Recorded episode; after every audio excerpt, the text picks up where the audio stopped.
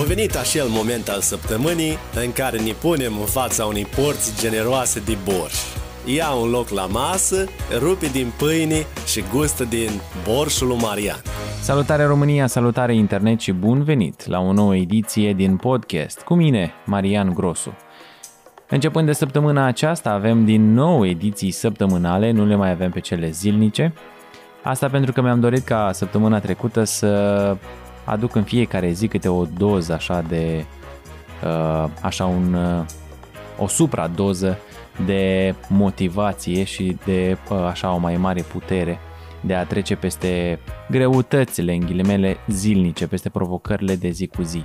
Dar până atunci, hai să facem cunoștință că s-ar putea să fie oameni aici pentru prima dată. Eu sunt Marian Grosu, am 27 de ani și sunt editor video de dimineață până seara, asta fac pentru diverse branduri și persoane publice de la noi din țară și mai mult decât atât, am creat acest podcast din dorința de a ne dezvolta și de a crește frumos împreună.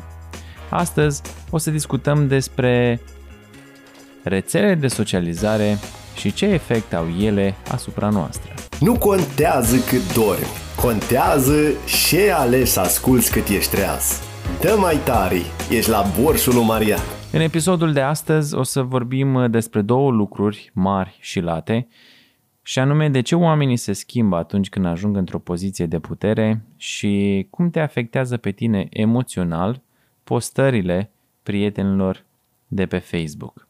Și să știi că de-a lungul, timpul de-a, de-a lungul timpului s-au făcut nenumărate experimente psihologice uh, care i-au ajutat așa pe oameni să-și cunoască slăbiciunile, să vadă acolo unde sunt bune, acolo unde slabi, dar bineînțeles și limitele.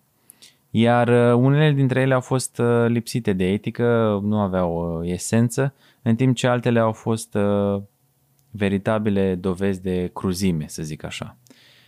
Dar uh, astăzi, în 2020, există reguli stricte care trebuie respectate atunci când vrei să faci un experiment psihologic. Uh, spre exemplu, citeam zilele trecute un articol în care spunea că Asociația Psihologică a Statelor Unite are un cod de conduită obligatoriu care trebuie urmat cu strictețe atunci când vrei să faci un studiu. Uh, de la consimțământ până la confidențialitatea experienței, atunci când se desfășoară orice fel de cercetare. Doar că nu întotdeauna aceste norme uh, au fost uh, respectate.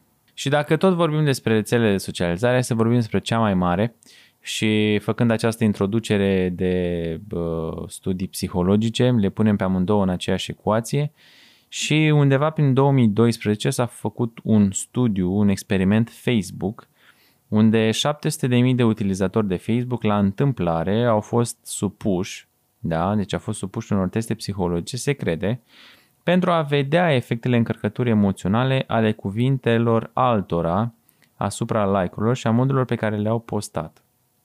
Ceea ce s-a întâmplat mai exact a fost că Facebook-ul a controlat ceea ce utilizatorii au văzut într-un interval de timp, apoi luând ca monstru un procent mic din cuvintele lor și din fluxurile de știri șeruite, le-au testat pentru a observa o reacție pozitivă sau negativă.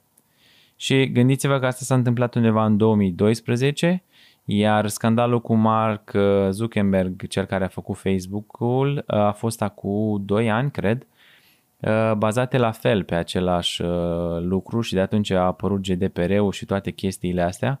Deci asta se întâmpla undeva în 2012 și se știa de, de treaba asta. De atunci și până acum sunt sigur, bag mâna în foc și o bag și până la cot că lucrurile astea se întâmplă Uh, și chiar fără să, fără să ne dăm seama. Am ascultat, eu de obicei ascult cărți și am ascultat o carte care o găsești în format uh, uh, celulos, în format fizic, 10 motive pentru care să îți închizi rețelele de socializare, pentru, pentru care să-ți închizi conturile pe Facebook. Iar unul din, din motive uh, era fix ăsta, faptul că toate rețelele uh, sunt făcute în așa fel încât, într-o mică măsură, să te manipuleze și să-ți controleze cât de cât comportamentul. Sună foarte așa alambicat, dar uh, haideți să spun un lucru care s-a întâmplat chiar astăzi, înainte să înregistrez. Uh, recent mi-am cumpărat o tabletă grafică care să-mi ajute în munca mea de zi cu zi și un prieten a venit și a pus mâna pe ea și a pomenit cuvântul cât ai dat pe tableta grafică. M-a întrebat cât am dat. După ce am uh, terminat toată discuția, a intrat pe Instagram și i-a apărut reclame cu tablete grafice și el, nefiind în această industrie, era total separat, n-avea nicio legătură cu chestia asta și s-a părut așa foarte... Adică a lăsat tableta jos, a deschis Instagram-ul și a apărut reclame, adică din trei postări, una era despre tablete grafice. Și da, asta se întâmplă, adică microfonul e pornit acolo tot timpul și te ascultă, e, e un lucru care, care se întâmplă. Și uh, știu că am mai văzut un filmuleț cu un tip pe YouTube care spunea, făcea chiar experiment, experimentul ăsta cu uh, mâncarea de câini. El spunea uh, și-a deschis, uh, avea internetul deschis, a deschis Google, n-a pomenit nimic legat de câini, a intrat pe un site unde știa că îi apar reclame, avea reclame total random, aparatură foto, video, mașini, calculatoare, tot felul de nebunii și după și-a uh, închis internetul, a, a închis Google-ul da, Google Chrome, și a pomenit, mă duc afară cu cățelul meu să îl plimb.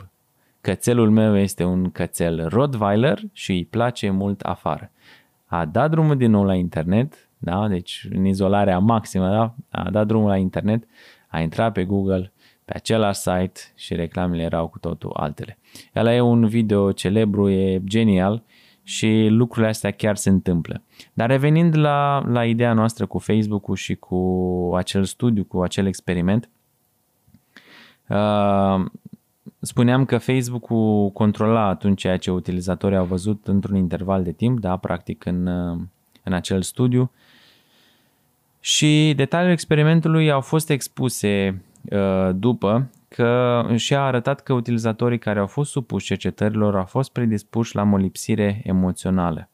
Acest termen de molipsire emoțională este unul uh, nu nou și asta pentru că imitau răspunsul emoțional, e ceva mai alambicat uh, chestia asta, imitau răspunsul emoțional al posturilor la care au fost supuși. Da? În ciuda rezultatelor, Facebook a primit critici severe și astfel de cercetări nu ar mai putea fi făcute publice în ziua de astăzi. Uh, asta e un lucru care, uh, de care am pomenit și mai devreme, că e așa ca un fel de rău necesar câteodată, dar e foarte greu, la fel ca multe alte subiecte pe care le-am dezbătut aici la Borș, e foarte greu să fii cel care pune punctul și să zică de astăzi nu mai folosesc Facebook-ul sau nu chiar, ca să nu zicem că te izolezi cu totul, ci la modul de astăzi folosesc Facebook-ul doar pentru asta sau doar 5 minute pe zi sau doar 10 minute pe zi sau doar ca să fac asta.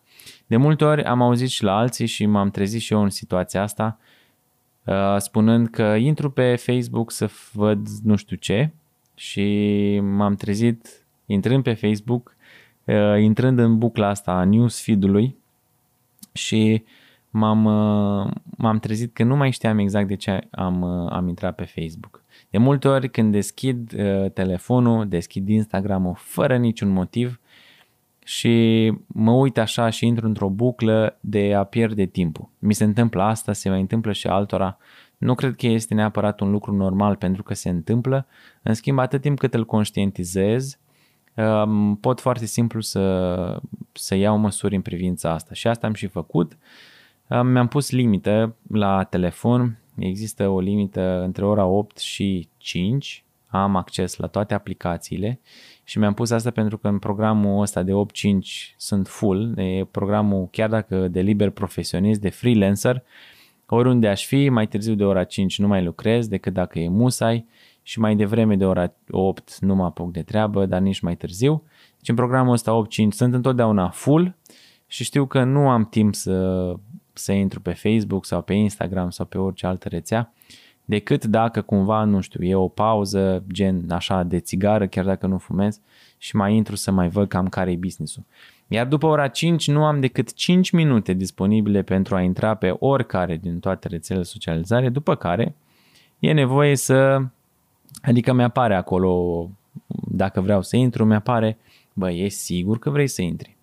Și eu trebuie să trec de două ori, adică mă gândesc de două ori înainte de a intra acolo. Și mm, am și raportul ăla care mi arată o dată pe săptămână cât de bine am dus-o, cât de mult m-am abținut, cât de puțin m-am abținut. Și recunosc că acele grafice de consum de rețelele de socializare a mai scăzut, ceea ce mă bucură foarte mult. Și uh, gândește-te că sunt oameni care conștientizează treaba asta și sunt oameni care nu conștientizează și e un lucru, să zic așa, așa sunt vremurile. E normal să ai Facebook, e cum, ce vrei să fac, să mă izolez cu totul? Nu, nu zice nimeni să te izolezi pentru că Facebook-ul, la fel ca oricare alt serviciu, a apărut dintr-o nevoie de a conecta oameni și e un lucru fain că poți să vorbești acum cu oameni din cealaltă parte a lumii la atingerea unui deget. Nu mai e lucru atât de... Doar că chestia asta apare și cu, adică vine cu, uh, cu lucruri secundare. Ca orice alt medicament îți tratează durerea de cap, dar pe termen lung are efecte negative asupra ta și tot echilibrul ăsta se, uh, trebuie făcut de tine. Și am auzit o chestie foarte tare ieri chiar, care spunea că dezechilibru este cel care stabilește echilibru, adică ai nevoie să fii dezechilibrat ca să poți să realizezi echilibru.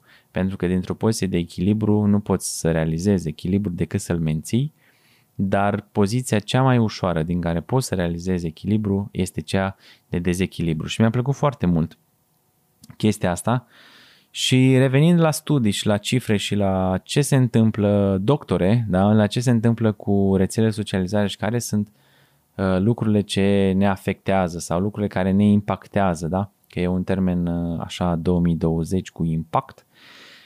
Uh, undeva prin 2008, un psiholog de la Universitatea din, la Universitatea din Marea Britanie a analizat toate datele de studiu despre antidepresive. Uh, treaba cu antidepresivele și cu depresia și antidepresia uh, e la fel un termen foarte, foarte cotidian. Sunt foarte mulți oameni care uh, își încheie viața din cauza depresiei, din cauza că nu mai văd acea luminiță de la capătul tunelului și toate cele. Și depresia are legătură și cu Facebook-ul. Uh, cred că v-am mai pomenit de Silvia, ați mai auzit de ea. Silvia, știu că m-am, m-am auzit odată cu ea legat de chestia asta și spunea că eu vreau să nu mai intru, fac 30 uh, de zile de social media detox, nu mai folosesc social media timp de 30 de zile pentru că are un impact asupra mea atunci când văd că toată lumea are o viață fericită și e perfectă și eu sunt tristă și parcă nu fac nimic cu viața mea și toate chestiile astea au un impact asupra mea. Și nu e așa, adică cu siguranță toată lumea vrea să se pună în cea mai bună ipostază pe Facebook, poza care iese cel mai bine, dar clar, nu, nu e toată lumea așa. De asta am și permit de multe ori în podcast sau în story-uri sau orice fac uh, când vine vorba de online, să fiu cât se poate de transparent și ăsta sunt eu. Dacă astăzi îmi stă părul rău, asta e, e miercuri, e ziua în care îmi stă părul rău. Sau uh, dacă am o zi proastă și am o tonalitate mai slabă, asta este, nu contează, așa sunt eu astăzi, e o, o imortalizare, acum sunt eu astăzi, iar cine mă acceptă, cu siguranță mă va accepta și cu bune și cu rele, că asta este, așa suntem noi oamenii, suntem imperfecți, nu oricât de, nu știu, de câte operații și oricâte, oricâte lucruri ți-ai face undeva, există un defect, există ceva pe care tu nu poți să ai putea considera chiar operația estetică, despre asta vorbesc, operația estetică fiind un defect. Da, fie că e vorba, nu știu, de nas, de botox, că am auzit azi de botox, că e de orice altă natură și ăla poate fi un defect. Adică te ating acolo și scârții. Bun, revenind la antidepresivele și la domnul nostru profesor psiholog din uh, Marea Britanie, a făcut asta în 2008, da, aproape la șapte ani, șase ani, cam așa de când a apărut Facebook-ul. El și colegii lui au ajuns la o concluzie cum că majoritatea persoanelor cu depresie ușoară sau moderată, beneficiul suplimentar al antidepresivilor versus pastelele placebo, da, știți ce uh, placebo e atunci când uh, ai impresia că te tratezi cu ceva, dar de fapt nu te tratezi cu ceva, te tratezi cu apă, ca și cum ți-ar pune în perfuzie apă, tu ai impresia că e medicament și e o chestie la creier. Nu are nicio reacție chimică în tine ci o reacție chimică în creierul tău. Uh, rezultatele uh, studiilor făcute de uh, profesorul din Marea Britanie și e foarte interesant, a, au dus la titluri, da, deci la concluzii precum că medicamentele pentru depresie nu funcționează. Mare și tare. Medicamentele pentru depresie nu funcționează. După, alți experți au analizat uh, ceea ce profesorul din Marea Britanie uh, a obținut, setul de date, folosind diverse metode și au ajuns la concluzia că de fapt medicamentele antidepresive ar funcționa. Deci e așa o uh, zonă dintre asta de, de șah. Doar că profesorul nostru din Marea Britanie își susține în continuare ipoteza controversată și chiar a declarat recent, anul trecut, în 2019, în loc să vindece depresia, antidepresivele pot induce o vulnerabilitate biologică ceea ce determină oamenii să fie deprimați pe termen lung. Și uh, știu că ceea ce ține de psihologie, de psihiatrie, de această zonă psihică, mentală din mintea noastră, nu cred că există medicament, sunt de aceeași părere, bine, nu cred că sunt eu în măsură să vorbesc despre treaba asta, dar sunt de aceeași părere, cum că ceea ce ai scos, ceea ce ai băgat cu psihic, trebuie să rezolvi tot cu psihic. Nu, adică probabil antidepresivele, ceea ce fac în organismul nostru este să îți dea așa o stare de uh, pasență, să fii mai chill, să fii mai relaxat, să nu-ți pese atât de mult. Dar practic asta îți atacă câțiva receptori care te fac să fii ceva mai, uh, îți, cu siguranță îți pierzi din puterea de concentrare. E la fel ca atunci când ai fi amețit, beat.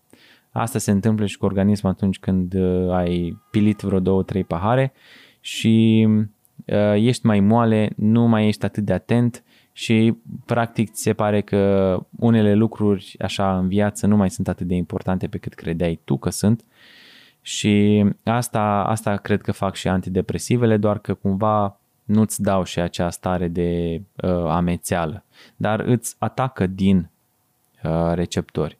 Și ce legătură au, uh, au toate aceste lucruri cu depresia, antidepresia, cu Facebook-ul și cu toate cele.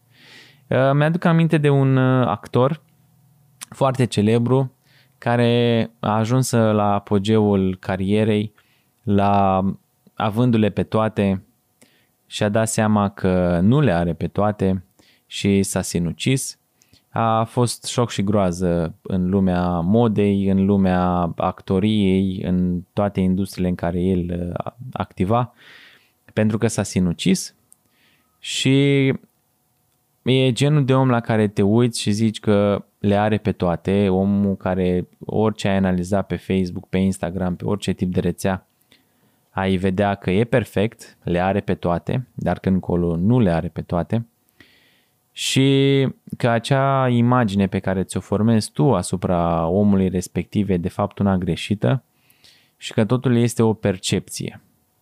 Și mi se pare un lucru foarte mare, un lucru foarte tare, să ai puterea să fii vulnerabil, pentru că tot ceea ce se întâmplă acum și se va întâmpla și de acum încolo, tu vei fi filtru în, în toate lucrurile astea. Pentru că lumea se mișcă în jurul tău și totul se întâmplă cu o viteză foarte mare, dar uh, ceea ce contează foarte mult este felul în care vezi tu lucrurile. Percepția. Percepția asupra lucrurilor. Um, așa că, ca un gând și ca o concluzie pentru episodul de astăzi, este că nu e totul despre Facebook, nu este totul despre Instagram. Totul, uh, viața se întâmplă în offline. Oricât de mult uh, ți-ar spune oamenii că dacă nu ești în online nu existi, da, în mare parte așa e, dar uh, eu aș prefera să văd Facebook-ul și Instagram-ul ca pe o zonă în care poți să îți promovezi serviciile și să arăți că ești bun într-o anumită industrie, într-un anumit domeniu și, bineînțeles, să nu arăți că ești uh, atât de perfect, pentru că nu ești, minți. Și sunt sigur că asta e o, o conștientizare a tuturor oamenilor, adică și tu când asculti, sunt sigur că rezonezi cu, cu treaba asta, pentru că e un lucru pe care îl știm, nu toată lumea e perfectă, de fapt nimeni nu e perfect, dar uh, cu toții preferăm să pozăm în perfecțiune atunci când nu suntem. Așa că nu te-ai lăsat deprimat în cazul în care ai făcut-o vreodată pentru că ai văzut că de prin colegii tăi uh, de liceu sau de facultate sunt unii care au par a face ceva mai mult cu viața lor. Stai liniștit, drumul tău este al tău, ce al tău e pus deoparte tu ești pe un drum poate a cărui destinație încă nu ai atins-o sau poate că destinația este însăși drumul pe care l-ai de parcurs. Bucură-te pentru că peste un an o să te uiți la vremurile astea și o să spui, ah, ce vremuri. Porția de borș pe săptămâna asta s-a terminat. Sperăm că ai servit-o cu o șapă tăiată în patru și cu cel puțin două filii de pâine. Punem apa la fiert de pe acum și te așteptăm și săptămâna viitoare la Borșul lui Marian.